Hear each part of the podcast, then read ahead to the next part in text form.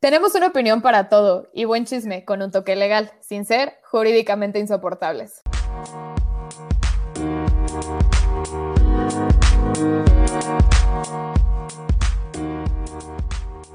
Sara Biurkis, ¿cómo estás? Bien, ¿y tú? Bien, bien. ¿Qué tan insoportable estuviste esta semana? Bastante, diría yo. es, el tema de hoy es complicado. Sí, la verdad es que hoy les traemos un tema difícil, que digo, yo sigo impresionada de que tengamos que hablar de estas cosas, pero bueno, bienvenidos, bienvenidas, ¿cómo están? Esperemos que estén súper bien. Muchas gracias por, si ya nos habían escuchado, por seguir confiando en nosotras y ponerle play de nuevo a este episodio. Y si es la primera vez que nos están escuchando, pues me presento, yo soy Sara y conmigo está Maite y nosotras somos jurídicamente insoportables. Si quieren conocer igual un poco más de qué se trata este proyecto, pueden ir a nuestro piloto, escucharlo y los otros episodios maravillosos que también tenemos. Así es. Y bueno, para empezar con el episodio del día de hoy, sírvanse una chelita, un cafecito, provecho si están comiendo. Y pues para entrar en materia, Sara, cuéntanos, por favor. Ay, ay, Les voy a contar una.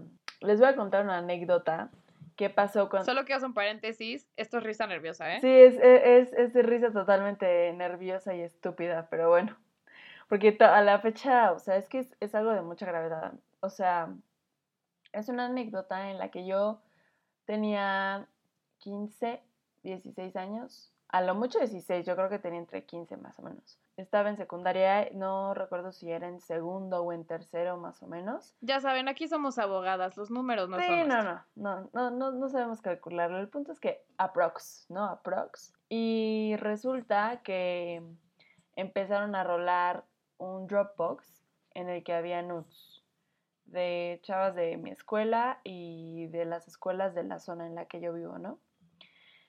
Y pues o sea, fue, un tema muy grave porque fue un chisme enorme, o sea, todos sabían, todos se metían al Dropbox.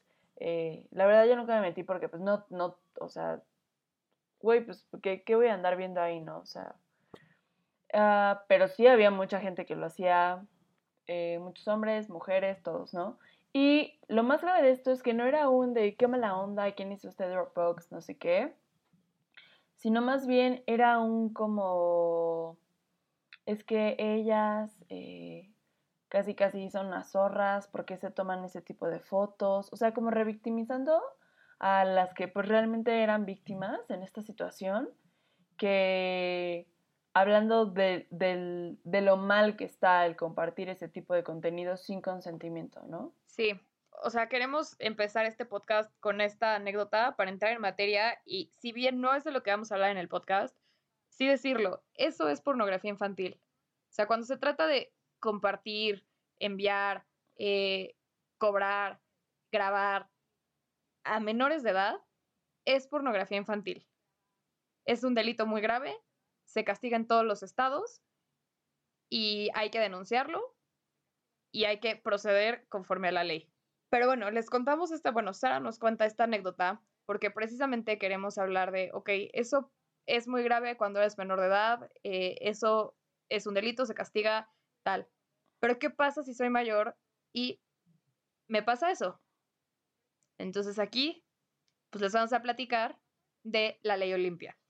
Si ya nos siguen en Instagram, seguro ya vieron en nuestros posts que la ley Olimpia no es una ley, sino un conjunto de reformas a diferentes leyes.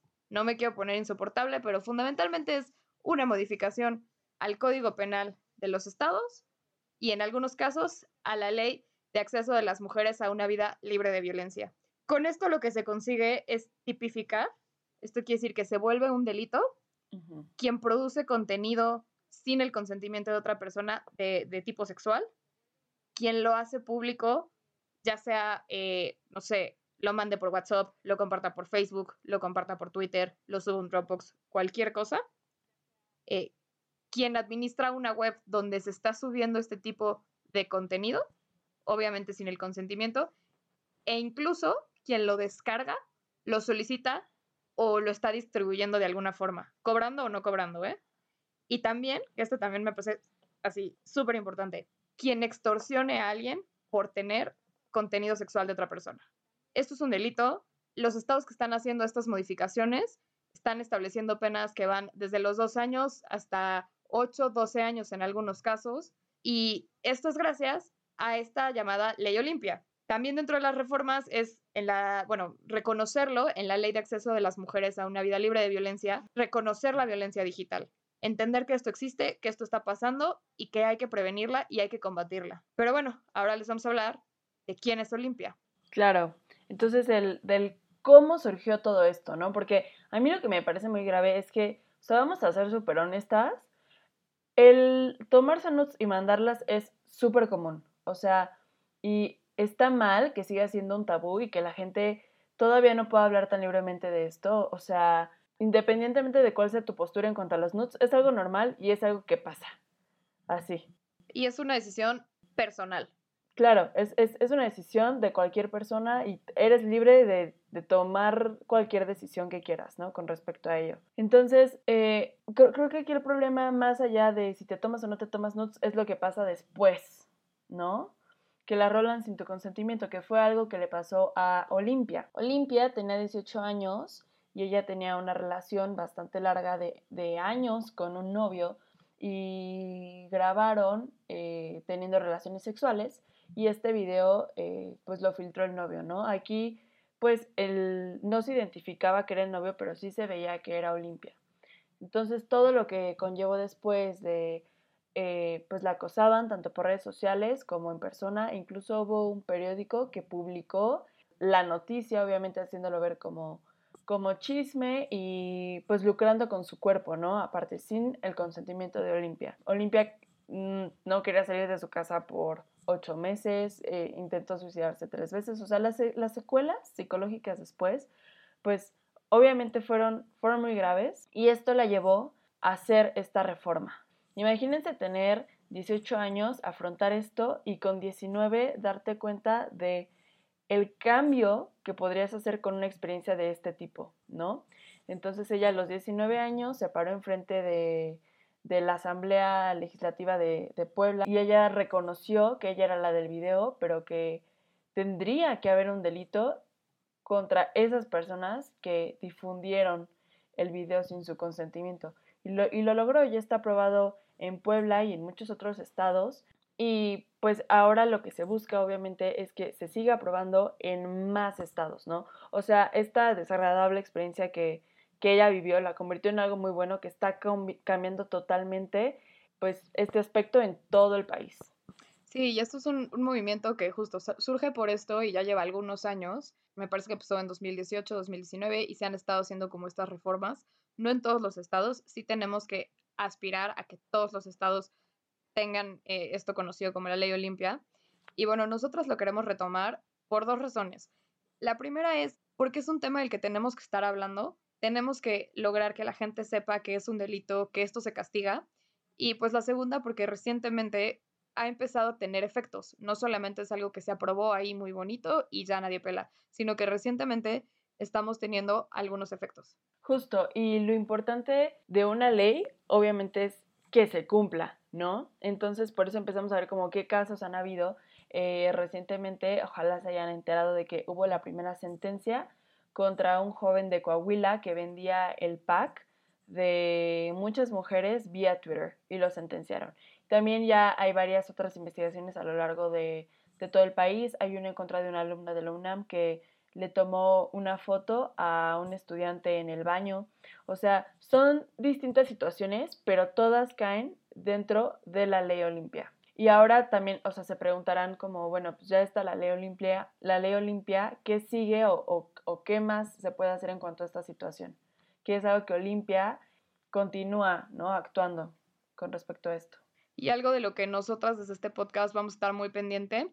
Ahorita, eh, bueno, varias de las cosas que haya hecho Olimpia. Primero, fundó un Frente Nacional para la Sororidad, como para darle impulso a estos movimientos en los estados si ustedes viven en un estado donde no saben si hay ley Olimpia, donde quisieran que hubiera o quieren saber qué pueden hacer, eh, pueden buscar este frente en Facebook. Ellas la verdad es que están muy activas. Otra de las cosas que, hizo Olimpia es eh, una página que se llama Defensoras Digitales, ustedes pueden entrar a esta página y también tiene como pues, un poco más a detalle dónde hay ley Olimpia, dónde no, eh, herramientas que les pueden servir, de las que ahorita también las vamos a platicar. Y sobre todo, y creo que lo más importante, es que está trabajando en un protocolo, un protocolo de prevención. Eh, no conocemos precisamente qué dice este protocolo, pero estamos haciendo lo posible por investigarlo y vamos a estar súper pendientes para también comunicárselos, porque eso es lo más importante. Independientemente de que ya sea un delito y se castigue y se persiga y todo eso, hay que prevenirlo, porque aún con las penas, las secuelas para las víctimas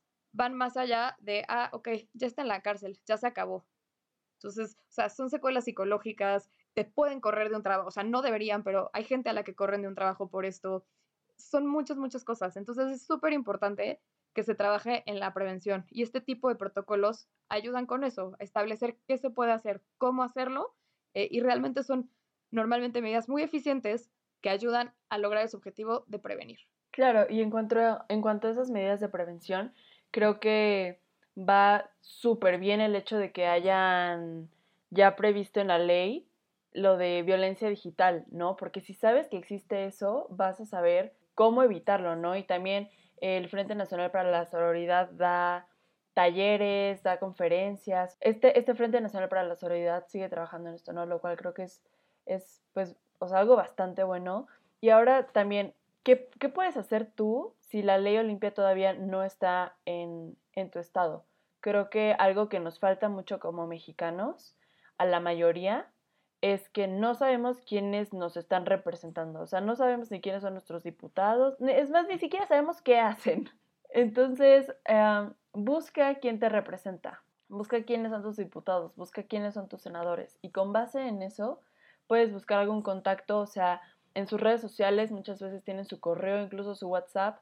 Y mándales un mensaje de, oye, ¿cómo está la ley Olimpia en mi estado? Si es que no se haya aprobado, ¿no? Eh, y en caso de que no se haya aprobado, tú eres mi representante y, yo quiero que tú votes en este sentido, ¿no? O sea, que sí, que sí aprueben la ley Olimpia. Así es, esto es súper importante para hacer que estas cosas sucedan. Obviamente ya eh, está, por ejemplo, el Frente Nacional de la Sororidad, que está haciendo mucha labor, pero todo en lo individual, y no solo con esta causa, con cualquier otra. O sea, tenemos que informarnos, saber quiénes están, quiénes nos representan, quiénes son nuestros legisladores. Ahora, no es una labor tan fácil. Incluso Sara y yo, para hacer como el estudio de este podcast, no saben cómo sufrimos. O sea, hay estados que tienen una infraestructura en sus páginas de los congresos locales que, de verdad da pena. O Horrible. La verdad sí da un poquito de pena. Pero si no lo logran, si no saben bien cómo está ese tema, comuníquense con nosotras, nosotras les podemos ayudar. Y también, si quieren que les expliquemos un poquito más cómo funciona ese tema de los congresos locales o cómo puedo saber quién me representa, escríbanos por Instagram y eh, pues preparamos un podcast o alguna publicación al respecto. También, si quieren saber si en su estado ya se aprobó o no, lo pueden checar en nuestra última publicación de Instagram, así que síganos en arroba jurídicamente insoportables. Exacto. Y ahora creo que muy importante que tenemos que tocar es que tú sepas si esto te pasó, si alguien difundió contenido íntimo tuyo sin tu consentimiento, ¿qué puedes hacer? Primero creo que es importante recalcar que si, tu, si la ley Olimpia, o sea, tienes que fijarte desde cuándo es vigente la ley Olimpia en tu, en tu estado. Y a partir de esa fecha, si sufriste alguna de, o sea, si sufriste este delito, si fuiste víctima de este delito, o sea, te aplica, ¿no? Y puedes hacer algo al respecto, puedes ir a denunciarlo al Ministerio Público. Si es previo, si fue antes de la ley Olimpia, como tal, a menos que siga sucediendo y que se sigan transmitiendo tus nudes o te sigan intentando extorsionar, sí podrías hacer algo, pero si fue algo que sucedió en el pasado y ya no está pasando, lamentablemente no vas a poder tomar ninguna acción penal, pero en el momento que te sientas lista, sí es conveniente que hables, que lo cuentes a alguien, porque puedes ayudar incluso a prevenirlo y que le pase a otras mujeres. Pero bueno, ya tenemos ley Olimpia, me pasa después de la ley Olimpia, ¿qué sigue? Aquí súper importante que lo primero que hagan es tomar pruebas de todo screenshots, grabar conversaciones, especialmente si te están extorsionando o te están amenazando con que si no haces algo, van a publicar tus nudes o las van a empezar a vender o lo que sea. Toma screenshots, guárdalos bien. Este, incluso si puedes imprimirlos, nunca está de más, ¿no? Claro. Y con eso, bueno, antes, antes de adelantarme, en Facebook hay una muy buena herramienta. Les vamos a dejar el link en nuestra página de Facebook que estamos por estrenar. Hay una muy buena herramienta donde ustedes pueden escribir directo a Facebook, les vamos a dejar el link para que entren directo ahí y pueden decirles, oigan, me están extorsionando, me están amenazando, quieren sacar mis nudes, quieren publicarlas aquí en Facebook y Facebook por medio de herramientas digitales, van a buscar bloquear ese contenido. Obviamente pueden reportar las cuentas, ya sea en Twitter, en cualquier aplicación o red social, ustedes pueden reportar esa cuenta y esto ayuda a prevenir un poco, de cierta manera, que esto se evite. También tenemos la Policía Cibernética, que está haciendo una labor constante de prevención, de tratar de identificar estos sitios o buscar cómo detenerlos de forma preventiva. Y también en caso de que las amenacen, pueden ir con ellos. Pero bueno, ya sucedió, ya se divulgó el contenido, ya están las fotos, el video, lo que sea fuera. Vayan directo al Ministerio Público, denúncienlo, lleven las pruebas, las fotos, todo. No es un proceso fácil, eh, pero definitivamente es algo que vale la pena porque puede evitar que le pase a alguien más y les puede ayudar también muchísimo a ustedes. Sí, y entendemos que no es una decisión fácil el ir a denunciar porque sabemos que desgraciadamente nuestro sistema judicial tiene muchas, muchas, muchas deficiencias y sí pasa mucho con delitos sexuales que revictimizan a las personas que van a denunciar, ¿no? Entonces, a tu tiempo, eh, ve acompañada, intenta tener el mayor apoyo que puedas y si lo haces, decides hacerlo y vas, pues agradecerte porque como ya lo hemos dicho en otros podcasts, eh, no, o sea, no se puede mejorar lo que no se mide. Entonces, si sabemos cuántas denuncias hay, podemos tener más o menos como una, un aproximado de la magnitud del problema y entonces se pueden tomar más acciones. Entendemos que es algo difícil, pero si lo haces, muchas gracias porque nos estás ayudando todas a protegernos todavía más. Y también dentro de estas cosas que ha hecho Olimpia, en la página de Defensoras Digitales tienen una herramienta donde ellos te ayudan con la denuncia. Ustedes entran directo a la página que les vamos a dejar en Facebook y pueden llenar estos formularios y van a tener este acompañamiento de parte de ellas, eh, que son personas que han vivido lo mismo o que saben cómo funciona el proceso y esto también les puede dar muchísimo. Justo. Y queremos recalcar que si tú mandaste una nude o video, lo que sea, y lo difundieron, no es tu culpa. Tú no eres el problema, ni mucho menos. El problema es la persona que difundió ese contenido sin tu consentimiento. Y no solo eso, o sea, también a las personas que han difundido o difunden nudes o las venden sin consentimiento de, la, de la persona, de la víctima, pues decirte que es un delito.